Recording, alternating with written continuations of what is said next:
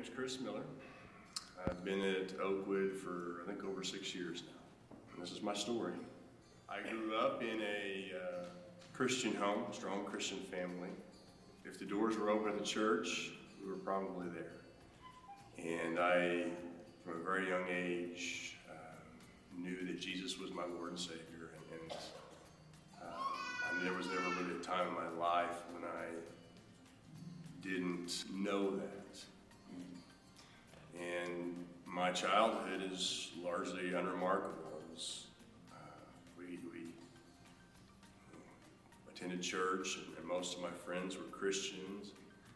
I didn't fall into a lot of the traps and things that some people do at that young age. And it was rather unremarkable. But then something kind of changed. Uh, at 18, I went off to a secular college. And I stopped having Christian friends. Didn't really know a lot of Christians there at, at the university. And stopped going to church. It was a difficult time. I didn't know who I was or who I wanted to be. Just trying to figure things out. It was, it was really dark and, and difficult. I didn't have a lot of direction, dealt with a lot of depression, difficult times. I completely turned my back on God. In fact, I tried to convince myself that God maybe didn't even exist. And, and my relationship with, with Christ just went away. It wasn't something that I, I had. There was a period of eight years there where I didn't go to church. I didn't have that relationship. I kind of called my time in the wilderness. It was just a difficult time in my life, and I didn't have, have any real clear idea of who I was, who I wanted to be. Struggled in, in a lot of my relationships outside of, of church because I, I wasn't going. I didn't have that bedrock to, to, to lean on. Tried a lot of things to, to deal with what was going on, self help and other kinds of things like that. And nothing ever seemed to fix the problem. I just continued to kind of just wander along. I, I, I always refer to it as wandering in the wilderness. I was just kind of lost. At the time, I didn't understand what was going on. I, I, I do better now. It was the Holy Spirit. But one day, um, for the first time in eight years, I dug out this old NIV study Bible that I had. And I don't even remember why, but I opened up I just started to read and read and read. Over the next four days, I read the entirety of the New Testament, I started on the Old Testament. And I began to pray again and talk to God and get that conversation going and reestablish that uh, connection. A lot of changes began. Some of them were instantaneous. It's just like the, the depression, and the difficulties just seemed to be wiped away. Some of them took much, much longer, I began to grow. I engaged with Christian friends again, started going to church. While at church, I found a Sunday school class of like individuals that I could connect with and bond with. And, and for the first time in my life, I started, or, or at least before those eight years, I began to feel a sense of purpose in my life. More than just knowing who I was, I, I understood, began to understand who I was in Jesus Christ and what that meant. And doors for new opportunities began to open for me in terms of serving and teaching and guiding other Christians that maybe weren't were struggling or weren't finding their way. And so definite change, and it's been a progress since then of learning to draw close to Christ and a lot of personal growth and, and just a better understanding of who I am and who I want to be. One of the things I would be remiss in, in saying about that time after I rededicated my life and began to, to turn my life back to Christ, I, have always mentioned that I became aware of the, the persecuted church. Our brothers and sisters in Christ that suffer for the sake of Christ.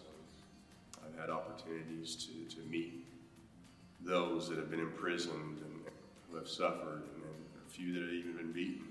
Talk with them and understand their, grow in their stories. And so that was something, a gift that God gave to me in helping to develop my purpose was understanding them. I, I draw inspiration from them. They, they live in places that we don't have the opportunity to, but they stand. It's never easy, but they stand. They believe in Christ, and they're just like any of us. They, they profess to believe that Jesus the Christ, the Son of the living God, He is our Lord and Savior, just as we do. But sometimes that belief is difficult. It's not easy. And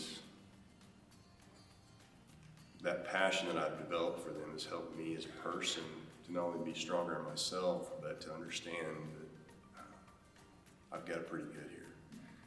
My life in Christ is a good thing. And no matter what happens, He's there. He's going to be there. Jesus is going to take care of me. And I, I can openly profess that I believe that. And um, there was a time when I went off to college that wasn't the case. But I know in my heart that uh, I'm a born again believer, and it's through Jesus that I have been saved.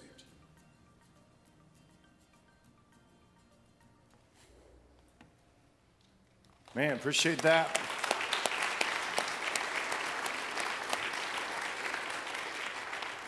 I appreciate uh, Chris having the openness and the guts to uh, share that with us, uh, his, his story. And as we go through this series this summer, we're going to hear stories from lots of different uh, voices, lots of different people in our congregation. And just remember, the purpose of this is that God would get the glory for the story that's being lived out in your life. And, and here's the thing is, if you are a Christian this morning, you are here, every one of us has a story.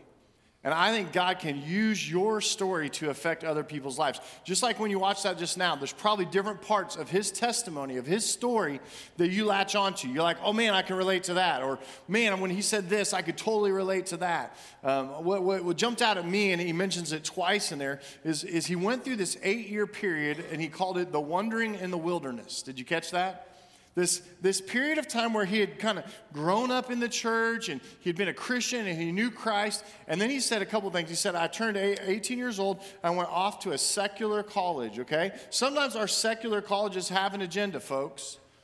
They have an agenda. They, they want to tear your faith apart and rip you away from God. He says, I quit attending church. All my Christian friends were gone. I made new friends that weren't Christians. And he went through this eight year period of struggle. That's what I want to focus on as we come into the time of the message this morning. Uh, is, is have you ever been through, or maybe, maybe you can relate to, or maybe you know someone right now who's going through this season where you would say, man, they are just wandering in the wilderness. And how can God use that time to provide what He wants? Because that term that He used is actually a biblical term and it's found in the Old Testament. If you've been around the Bible, been around church for any amount of time, you probably know hey, I know this story of the Israelites, God's chosen people, wandering in the wilderness. And that's what we're going to drill down on today. And so if you have your Bibles, I want to invite you to turn to Hebrews chapter 3. Hebrews chapter 3. Hebrews is found in the New Testament. kind of kind of toward the last section of it, toward the back of the New Testament. And so uh, and Hebrews is, is a great book. It's written, just like it says, to Hebrews, to the Israelites. It's actually written to Jews that had converted to Christianity, but now they were being kind of, kind of wanting to go back to the old ways of their Judaism. And, and the book of Hebrews was written to remind them of the supremacy of Jesus Christ as the Son of God and to remind them that all that Old Testament prophecy about the Messiah that was, that was Jesus because some of the Jews just didn't get it. They wanted this conquering king that was going to come in and you know, come in on a steed and, and whip the tails of the Romans and, and take over and do this hostile take over the world. And they had their own vision of what that meant when the Messiah would come. But we know as Jesus came, he came as a suffering servant. He came as one who is a king, but one who is meek and mild. One who has all the power, but one who is not going to use his power in destructive ways to overthrow Rome. But no, he was going to overthrow the world spiritually and teach us about the kingdom of God. And that's what we're going to pick up this morning in, Hebrews uh, chapter 3, 8 through 11. And just a reminder there's a Bible around you. Hopefully, you, maybe you brought a Bible. If you didn't this morning, you are always welcome to get on your phone or your tablet or an iPad, whatever electronic device you have. Download the Oakwood app. And if you go to sermon notes, all the scriptures and, and all the bullet points and all that will be there for you this morning. We want you to hear from God this morning. We want God to make a difference in your life. So let's read uh, the main uh, passage here. Hebrews chapter 3, verses 8 through 11 says this Do not harden your hearts as you did in the rebellion during the time of testing in the wilderness, where your ancestors tested and tried me, though for 40 years they saw what I did. That is why I was angry with that generation. I said, Their hearts are always going astray. And, they, and they have not known my ways, so I declared on oath in my anger, they shall never enter my rest. God is talking there, and he's saying, They are not going to ever enter my rest in the promised land. You remember the promised land, right? You remember the story. Well, let me give you a little background so this makes maybe a little bit better sense to you. There's a book called Exodus, second book in the Bible, and Exodus talks about a time where the Israelites, God's chosen people, were enslaved in the land of Egypt. And as they were enslaved in Egypt, Egypt just put a really, really heavy yoke on them of slavery and, and wanted to suppress them and, and, and hurt them and, and, and to keep them under their influence so they wouldn't go out and be God's people in the world. And if you know the story, you know that God called a leader. His name was Moses. Anybody heard of Moses? Yeah, Moses. And then God did some miraculous work. He, he brings these 10 plagues against Egypt. And he sends Moses to Pharaoh. You remember Pharaoh? And he says, Let my people go. And Pharaoh says, I'm not going to let your people go. And then God brings another plague. And that cycle is repeated over and over 10 times until there's that final plague, the plague of the firstborn. That all the firstborn in Egypt, all the firstborn males would lose their lives. And after that plague, Pharaoh relents, and Israel is now able to leave. And you see this miraculous provision of God. Not only that he would change Pharaoh's heart, but that now he would do things like part the sea. Remember that? Part the sea, and God's people walk through on dry land. Walls of water cave in after God's people have cleared, and the Egyptians come down into the, into the seabed, and, and God has the walls of water collapse on them and drown the Egyptians. He's provided a way out, He's provided safety for them. And He says, Now, now that you've gone through this, we're going to go through the wilderness here. We're going to go up, and we're going to go to this place called the Promised Land.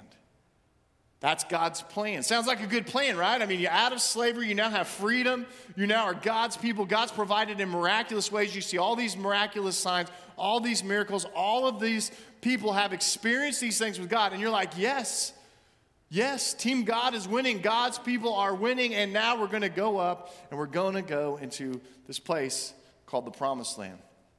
In the book of Deuteronomy in the Old Testament, there's actually a, a, place there where Moses is doing these speeches to Israel right before he dies. And he does a good summation of kind of what happened. Because you know, they go through the wilderness to get to the promised land, but they didn't have to stay there for very long. Or at least that wasn't God's plan. Well, let's just read Deuteronomy chapter 1. Moses is talking to the people of Israel. In verses 19 through 24, he says this Then, as the Lord our God commanded us, we set out for Horeb and went into, into toward the hill country of the Amorites, through all that vast and dreadful wilderness that you have seen. And so we reached a place called Kadesh Barnea.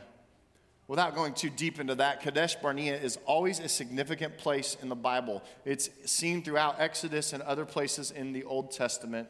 When you see the words Kadesh Barnea, I want you to always think that was a place of reckoning for the nation of Israel.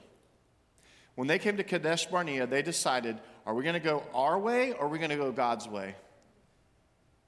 Is, is he going to be our God or are we going to be our own gods? Do we think his plan is sufficient? Do we think his plan is better? Or do we think our way and our plan and what we see is better? They come and they reach Kadesh Barnea. Verse 20 says, Then I said to you, You have reached the hill country of the Amorites, which the Lord our God is giving us. Did you catch that? God is giving us the land with the Amorites in it. He's giving us this land. See, the Lord your God has given you the land. So go up and take possession of it as the Lord, the God of your ancestors, told you. Do not be afraid, do not be discouraged. Then all of you came to me and said, Hey, let us send men ahead to spy out the land for us and to bring back a report about the route we are to take and, and the towns that we'll come to. It'd be good to have, a, have an action plan before we go in there and beat these people groups and take over this promised land. And the idea seemed good to me, so I selected 12 of you, one man from each of the 12 tribes of Israel. They left and went into the hill country and came to the valley of Eshcol and explored it. So, this is what happened. They get to the edge of the promised land. They've gone through the wilderness for, scholars believe, somewhere between a year and two years, maybe 18 months. They're there, the promised land. They know what God has promised. They're, they're ready to go in, and they said, Hey, wait, Moses, Moses, Moses. Moses like, Hey, let's go and take the land. God has given us this land. He's, he's, we don't have to worry about anything. He's given us land. He's promised us, go and take it. We'll beat these people groups. We'll move them somewhere else. We'll kill them.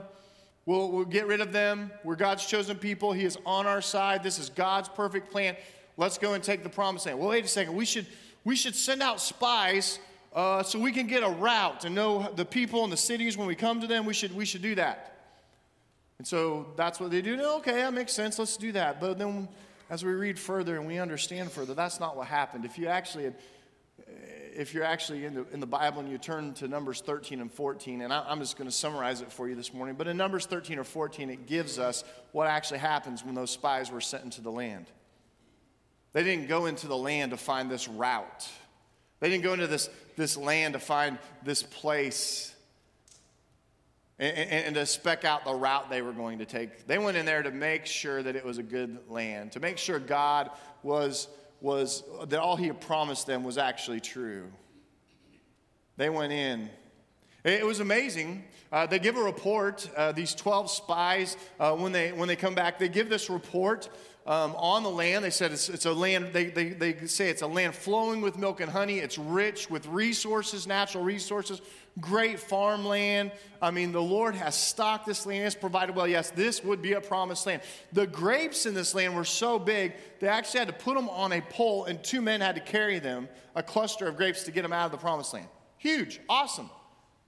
Land flowing with milk and honey. These 12 spies come back to the camp and they said, Hey, this land is perfect, it's awesome, and all this stuff. But then 10 of the spies say, Hey, but the people there, there's some large nations and some countries. You got the Amorites, the Amalekites, and all the other ites that are in the land. And we kind of scared of them, even though we're God's chosen people, even though God said He's going to give them over to us. We, we, you know, I mean, these people, some of them are so large and so massive and so strong. Uh, we felt like grasshoppers when we were compared to them, like tiny little ants when we were compared to them. And, and so, we're, yeah, we're not, we're not sure it's a great idea. And that's what 10 of the spies said. And there was two of them, Joshua and Caleb. Now let's go back to uh, Bible school and Sunday school when you were a kid. Some of you know where I'm going with this. Twelve men went to spy on Canaan. Ten were bad and two were good. What did they see when they got to Canaan? Ten were bad and two were good. Some saw giants big and tall. Some saw grapes in clusters fall. That was the fun part, if you remember that song. Oh, oh, oh, oh. oh, oh, oh. I just do it for like two minutes with your youth minister. It's so much fun. And then some saw God was over all, but 10 were bad and two were good.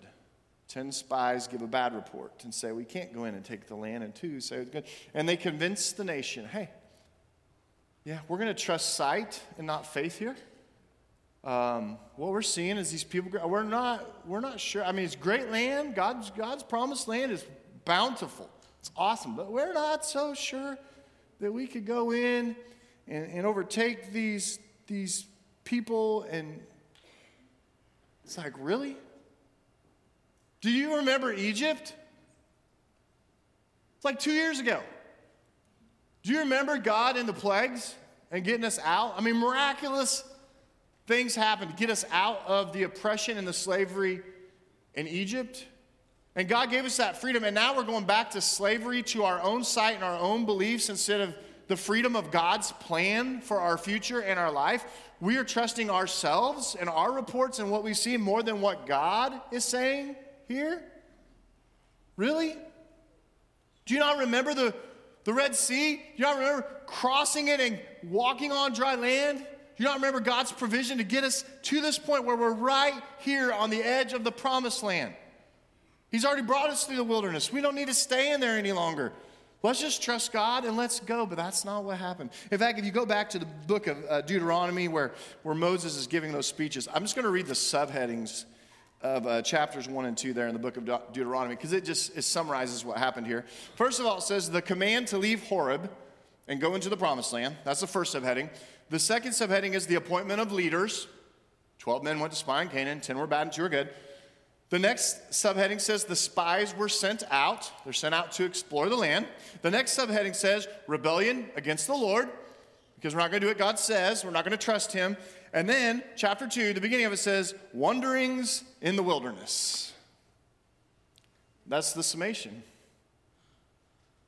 Now, to us, let's be honest this morning, we're like, what in the world is really going on here? What is the struggle? Here's the, here's the truth this morning.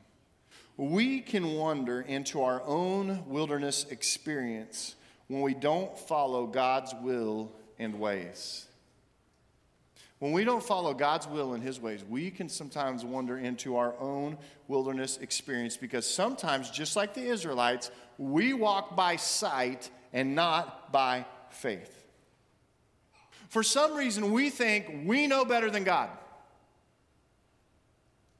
That God's plan isn't as good as our plan. And I think God allows Christians through His Holy Spirit and through His holy word to reasonably know the direction in which they should go. I think we reasonably, do we know everything? No. That's where faith comes in. But we reasonably know. I mean, there's a lot in here, folks, to tell you about the direction of your life.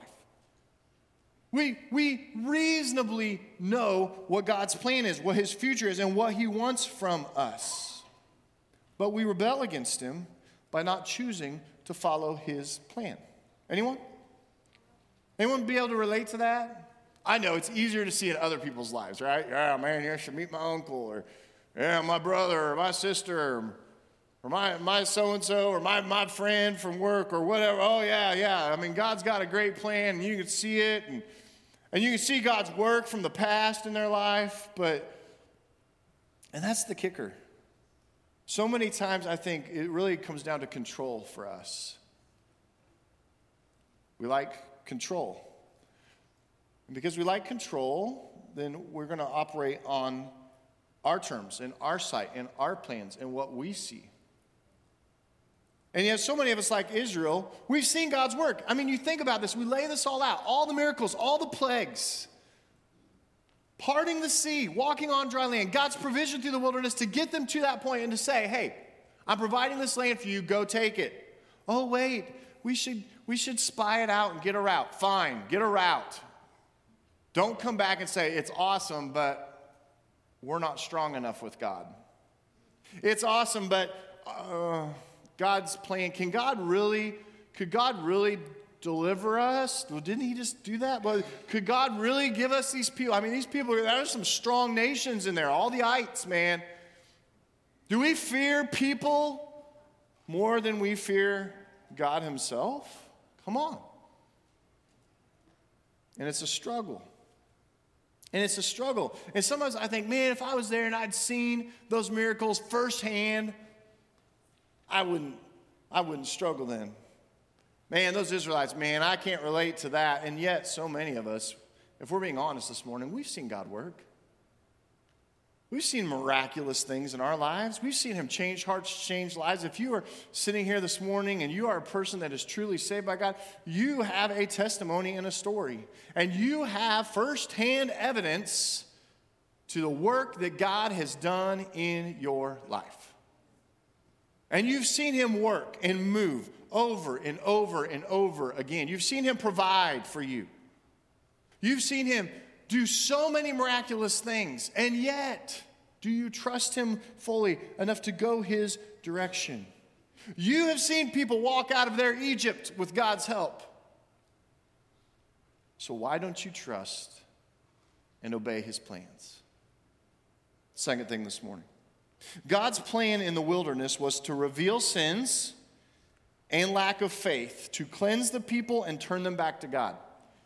That was the whole point of the wilderness wanderings was to reveal sins, to show the lack of faith, to cleanse those people and turn them back to God.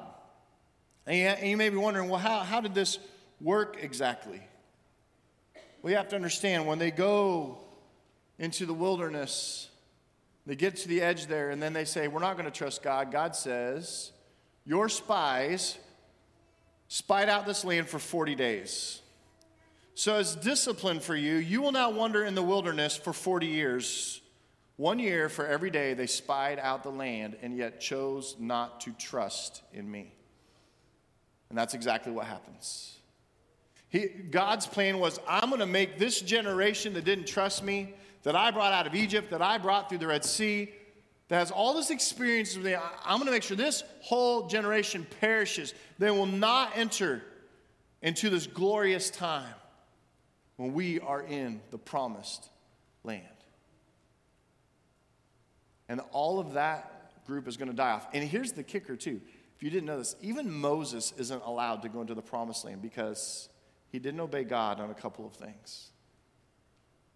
Near the end of his life, God brings him on the side of a mountain and shows him just visually this whole land was yours. But you're going to die just like this generation is going to die from this wandering for 40 years. And this new generation, led by a couple of spies, Joshua and Caleb, are going to lead them into the promised land. Why? Because they are faithful, because they trusted my plan, because they trusted my ways. It's amazing because as they're wandering in the wilderness, do you know what the Israelites actually do? They actually begin to yearn and complain about the past and they want to go back to Egypt. They start painting pictures of Egypt that are just simply aren't true. Oh, well, in Egypt, at least we had a roof over our head and we didn't have to live in tents like we have to live out here. Well, at least in Egypt, we had food. It was junky food. It was food for slaves, but at least it was provided for us every day. Oh, oh, in Egypt, it was so much better in Egypt. No, you were crying out under oppression and slavery in Egypt, and God delivered you from that. And now you're saying you want to go back to that? But sometimes, as Christians, this is the choice that we make.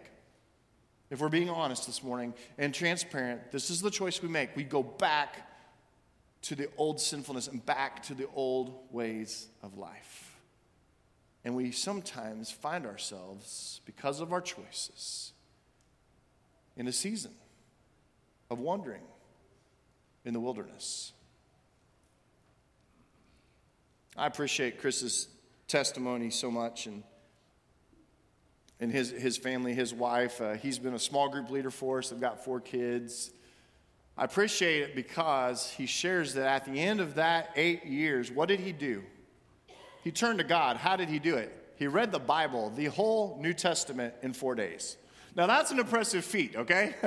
I don't know how many hours that takes exactly, but you know, reading the whole entire New Testament is awesome. And to do it in four days shows what? A hunger and then wasn't it neat how he shared that the darkness and the depression and so many of those things was like instantaneous for some of those things to change. Some of them were a little more incremental in the change, but when I turned back to God, I went back to church. And I found a group of people that could encourage me, a Sunday school class with, with people that could encourage me. And I got back in the fellowship and I got back right with God and I started praying again. I started reading the Bible again. I went back and did some of the things I did before after my eight years of wandering in the wilderness. Because God yearned for Chris and He yearns for all of us. You see, the core problem that we have when we go through our wilderness experience is that we don't believe God is who He says He is and that He has the authority and the power over our lives. And God yearns with us to turn back to Him and to trust Him again. Now, I pulled a kind of a preacher thing on you a little bit earlier, and I'm just going to confess it now. I didn't read the whole passage that we're going to read this morning. When we started the message, it was Hebrews 3 8 through 11. And, and, that part, you know, was talking about the wilderness wanderings and saying, hey, don't go back there. And it was like you were talking to, you know, the Israelites, to the Hebrews. That's, that's how the book got the name. But there's even more in there for the Hebrews and for us today. We're going to go back to verse 7 now, and we're actually going to read through 19 with 8 through 11 in the middle of it. Let this word of God speak to you, church. So, as the Holy Spirit says, because we have the Holy Spirit, today, if you hear his voice, then do not harden your hearts as you did in the rebellion during the time of testing in the wilderness, where your ancestors tested and tried me, though for 40 years they saw what I did. That is why I was angry with that generation. And I said, Their hearts are always going astray and they have not known my way. So I declared on oath in my anger, they shall not, they shall never enter my rest. That's actually found in, in Psalm 95, 7 through 11. But it doesn't stop there. Verse 12. See to it then, brothers and sisters, that none of you has a sinful, unbelieving heart that turns away from the living God. That's Satan's plan. But encourage one another daily, as long as it is called today, so that none of you may be hardened by sin's deceitfulness. Satan's a liar. We have come to share in Christ if indeed we hold our original conviction firmly to the very end. As has just been said, today, if you hear his voice, do not harden your hearts as you did in the rebellion. Who were they who heard and rebelled? Were they not all those Moses led out of Egypt? And with whom was he angry for 40 years? Was it not with those who sinned, whose bodies perished in the wilderness? And to whom did God swear that they would never enter his rest, if not to those who disobeyed? So we see that they were not able to enter the promised land because of their unbelief their sin of unbelief. You see, the root of the wandering issue is that we really don't trust God. We trust in ourselves more. And it's a slippery slope when we put ourselves in the place of God. But, folks, this has been Satan's whisper and lie to us going all the way back to the beginning in the book of Genesis. In a place we called the Garden of what? The Garden of Eden. Do you remember? God has made this place where you can just be in fellowship with Him every day. He's given you all that you need. Many believe it's just perfect conditions in the Garden of Eden. It's partly sunny, partly cloudy, 74 degrees every day. You got all this fruit. It's a lush garden filled with everything that you'd ever want to eat. And God says, one thing, don't do that tree in the middle. Don't eat of its fruit. And you'll have fellowship with me, and, and, and it's going to be awesome. You're created in my image. It's going to be great. My fellowship will be close forever. And then there's a serpent. We find out later his name is Satan, the devil, Lucifer. Got thrown out of heaven sometime before the creation sent to earth with a third of the angels we read in the book of Isaiah. And he's there and he says, Hey, hey, Eve. So here's the thing God might be holding out on you. He doesn't want you to eat that fruit, but let me tell you why he doesn't want you to eat that fruit. It's because you can be your own God. You could be like the Almighty. That's why I'm here. I got cast out of heaven for that sin. But yeah, yeah, you could be like the Almighty. You can be your own God. You could call the shots. You can make the rules and you can operate in your own way in your own plan. And what happens in the Garden of Eden? Takes the fruit, eats it, gives it to Adam. Adam's like, oh boy, it looks like a good one. Let's, let's, yeah, let's do it. And immediately, they know some things they didn't know before. And one of the things they know is they have been deceived. And they didn't obey God, and they chose their own way, and they chose their own plan. And we have been sold this lie since that time that something's missing in your life, God is holding out on you. And it's that you could be your own God. That you could just be like Him. You can call the shots. You be your own God. You set your own rules. You call your own shots. This is exactly what's happening in the world right now. And wake up, it's happening right here in the United States of America as a country. We have become our own gods. instead of worshiping the one true God. And we've decided we're going to make the rules and we're going to do everything on our terms. Now, I look at some of the stuff going on in our country right now, and I think it's craziness. It's crazy. I mean, this whole thing about gender. God made them male and female. He created them that way. It's not confusing. Have you ever seen a baby? Baby comes out with parts or without parts. Boys and girls. But when we become our own gods and we say, hey, I make the rules, I'm not using this old book anymore. I, we, we're our own people. We are like God. We put ourselves in the place of God. You're going to get not only craziness like we have in the country right now, you're going to get darkness. And guess what? You're going to get a time of wandering in the wilderness. Because you chose not to trust God and move in His will and His way and His direction. You put yourself on the throne and you said, Oh, we, we're, we're God, man. We figure this out. Now, no one really comes out and says that, oh, we think we're God or that you know the government thinks they're god. But folks that's how we operate sometimes when we leave god out.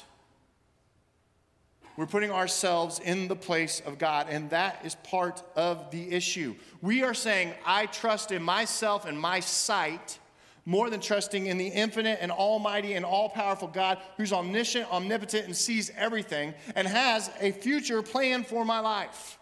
The one true God is giving us a wilderness experience now to chastise us to do what? Repent of our sin and turn back and trust Him again and put Him back in the seat of the pilot, not the co pilot in our lives.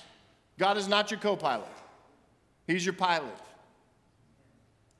And you want to go where He is leading us. And for some of us, I think we can say, wow, I, I relate to that this morning because I feel like I'm in the wilderness. And it's not the United States of America wilderness, it's the little Eric Keller wilderness that I've created in my life because of some of the choices that I have made. Some of you find yourselves this morning in a dry and barren land, a spiritual desert. And in this time where you are cut off from the promised land, and the relationship that you so want to have with God, but you're choosing not to have with God, and you feel like, man, I am wondering. I want to challenge you this morning do not waste this season of your life. And remember that not always, but sometimes the grief and the sorrow and the tears have their place in our life, and sometimes they're brought on because of our sinful choices. But do not, do not murmur under your breath beneath the hand of Almighty God. That it's somehow something that the Lord has only done to us. Psalm 25:10 puts it this way: All the paths of the Lord are steadfast love and faithfulness. All the paths of the Lord are steadfast love and faithfulness. We love that verse, right? All the steadfast love and faithfulness, all of his paths. But here's the thing we don't focus on when we read a verse like that. All of the paths even the ones that, some, that sometimes take us through the wilderness. Those paths where God steps back and says, Have it your way.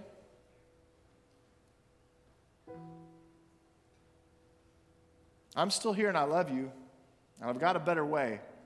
But go ahead. I'm going to be right here, but you go ahead.